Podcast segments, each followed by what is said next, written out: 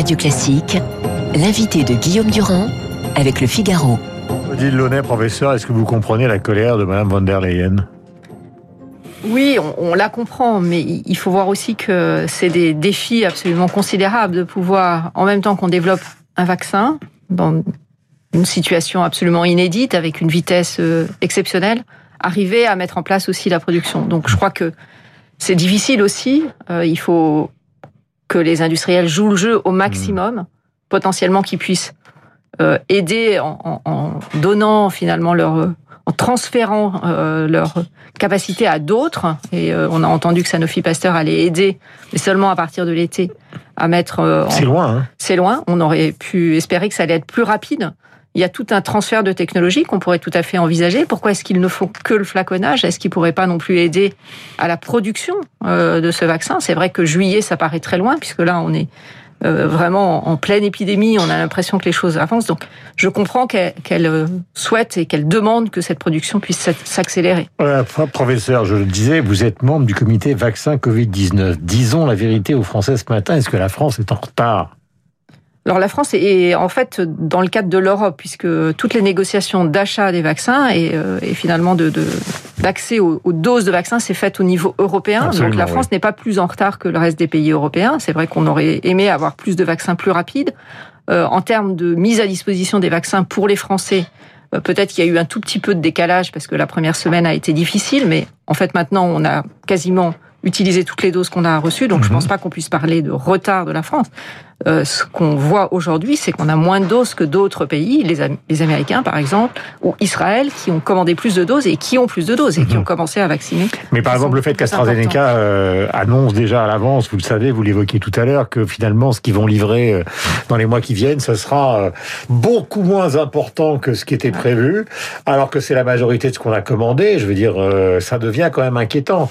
et j'ai reçu ce matin, par exemple, une lettre d'un médecin, un médecin euh, qui m'a envoyé donc euh, le petit texte qu'il a reçu. Il devait être euh, donc avoir un rendez-vous cette semaine à l'hôtel Dieu puisqu'il a déjà eu sa première sa première injection. Votre rendez-vous de vaccination Covid, je lis, hein, prévu ce mercredi 27 01 est reporté ça la semaine prochaine. Merci de contacter le centre d'appel APHP. Au, je ne vais pas donner le numéro de téléphone, on va perdre du temps pour fixer un nouveau rendez-vous à 28 jours de la première injection. Donc on est déjà dans le décalage ce matin. Alors en fait, euh, il y a eu hein, oui, oui, bien sûr, il y a eu toute une discussion autour de ça. L'hôtel, enfin l'hôtel Dieu, de façon plus générale, la PHP a eu moins de doses cette semaine. Donc du coup, il a fallu faire des choix. Et ce qu'on sait, c'est qu'entre 21 jours et 28 jours, c'est la même chose. Donc, ce qui a ah, mais vous êtes certaine, il faut le dire, parce que là, attendez, hein, les gens ils nous écoutent avec des oreilles euh, quatre fois ouvertes. C'est en fait, c'est la même chose. C'est-à-dire que ces vaccins ont été développés extrêmement rapidement. Donc, il n'a pas été possible de pouvoir comparer ce qu'on obtenait avec 21 jours d'intervalle ou 28 jours d'intervalle. Mais on voit bien que Pfizer est parti sur 21 jours et Moderna est parti sur 28 jours. Ce sont les mêmes vaccins. Hmm. Donc on a les mêmes résultats avec Pfizer qu'avec Moderna. On peut aujourd'hui, sans aucun risque, proposer que la deuxième dose soit administrée entre 21 et 28 mhm. jours. Donc comme il y avait un problème de nombre de doses spécifiquement pour cette semaine, ce qui a été proposé, c'était de décaler de 21 à 28 jours et on ne prend aucun risque. Conséquences, sans qu'il y ait on ne prend aucun risque. Il y a même des pays qui ont décalé à plus longtemps. Mais c'est ce que proposait la, la, Haute Autorité de la Santé, puisque la Haute Autorité de la Santé, à un moment, a dit, c'était le 23 janvier, hein, qu'il était possible d'accélérer la vaccination en repoussant à six semaines l'administration de la seconde dose, ce qui a fait, j'en crois le canard, j'en suis pas certain, ce qui a fait que le président de la République était fou de rage en disant il faut respecter ce qu'on a dit. Alors, les, essais ont été développés avec, on l'a dit, 21 jours pour Pfizer, 28 jours pour Moderna. Mais on n'a pas d'autres données. Ce qu'on voit, c'est que l'efficacité, elle arrive dès le 14e jour après la première dose. Donc, certains pays ont fait le choix de décaler la deuxième dose pour pouvoir administrer une première dose à un beaucoup plus grand nombre de hmm. personnes en attendant d'avoir plus de doses. Donc c'était la proposition de l'HAS qui avait fait des modélisations et qui pensait qu'en décalant cette deuxième dose, on allait vacciner au minimum 700 000 personnes de plus. Hmm. La problématique est qu'effectivement, dans les essais, on n'a pas ces résultats. Donc, bah, il faut, il faut, bah, c'est les sorte choix. De pari, enfin, c'est un pari. Dans une situation qui est aussi catastrophique de celle-là, là, je parle à une prof de médecine, moi je suis prof de rien du tout, sauf prof d'histoire il y a très longtemps.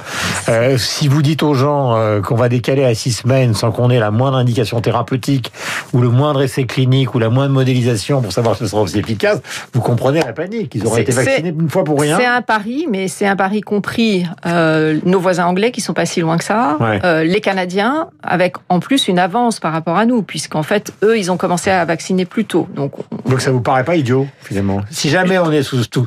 Non mais si jamais... Je pense qu'il y a des dans arguments... deux mois, on est sous une tension terrible parce qu'on se rend compte que Pfizer, ils peuvent plus livrer, que Sanofi ne peut pas relayer, euh, que Moderna arrive, mais qu'on n'a pas commandé énormément de Moderna, même si Moderna est très efficace, et qu'AstraZeneca n'arrive pas. Donc on sera dans deux, trois mois obligé de faire ça.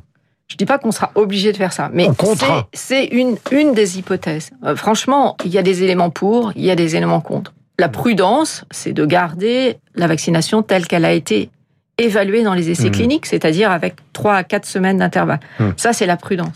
Maintenant, si vraiment on est confronté à une épidémie très importante, et puis surtout si on voit que ce qui est fait chez nos voisins et au mmh. Canada euh, permet de limiter l'épidémie, c'est quelque chose qui devra être réenvisagé. Donc c'est un retour d'information sur ce qui se passe ailleurs qui vous permettra éventuellement de recommander en tant que membre du comité de vaccin de peut-être passer à ça, mais on n'en est pas là pour l'instant. Mais ce que je voudrais vous poser comme question, parce qu'il y a beaucoup de questions pratiques, ne faisons pas trop de politique, faisons des choses pratiques. Est-ce que d'après tous les chiffres qu'on a, qu'on va pas répéter maintenant, vous considérez que on est vraiment, alors c'est banal de dire ça maintenant, dans une espèce de course de vitesse entre les variants à 10% en France et justement l'arrivée des vaccins? Est-ce que c'est vraiment ce que vous ressentez alors le, problème des variants, c'est qu'ils sont beaucoup plus contagieux. Donc euh, l'arrivée de ces variants, et on sait que par exemple en Ile-de-France maintenant on est à plus de 9% de ces variants, alors qu'on était à 1% au début du mois de janvier. Donc ils vont, ça va très vite. Ils vont progressivement prendre la place. Ils sont plus contagieux, ça veut dire qu'ils sont mieux adaptés à l'homme, et donc ils vont remplacer les virus qu'on avait jusqu'à présent.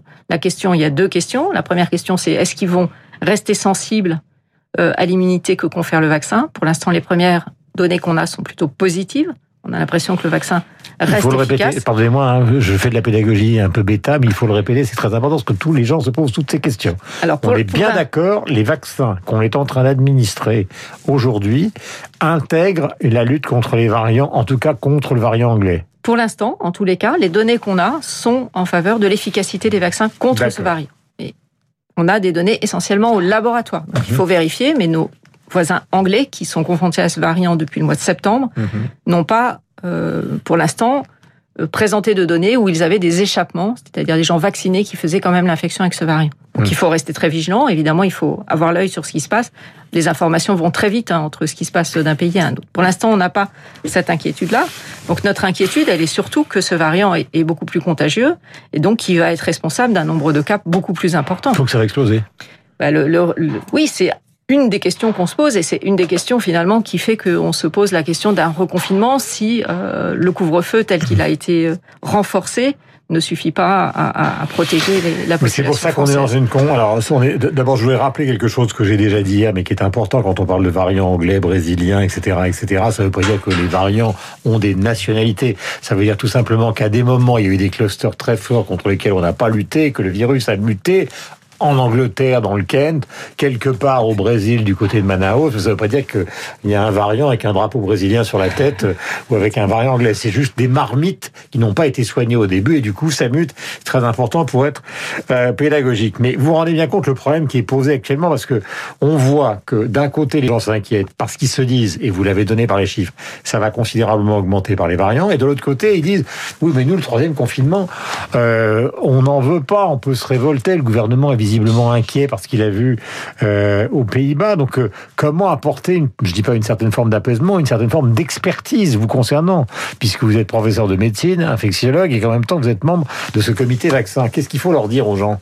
En fait, le confinement, à quoi il sert? Le confinement, il sert à faire que le virus circule moins vite, touche un moins grand nombre de, de personnes pour qu'on soit capable, dans nos hôpitaux, de prendre en charge les personnes qui nécessitent d'être hospitalisées, hmm. en particulier en réanimation.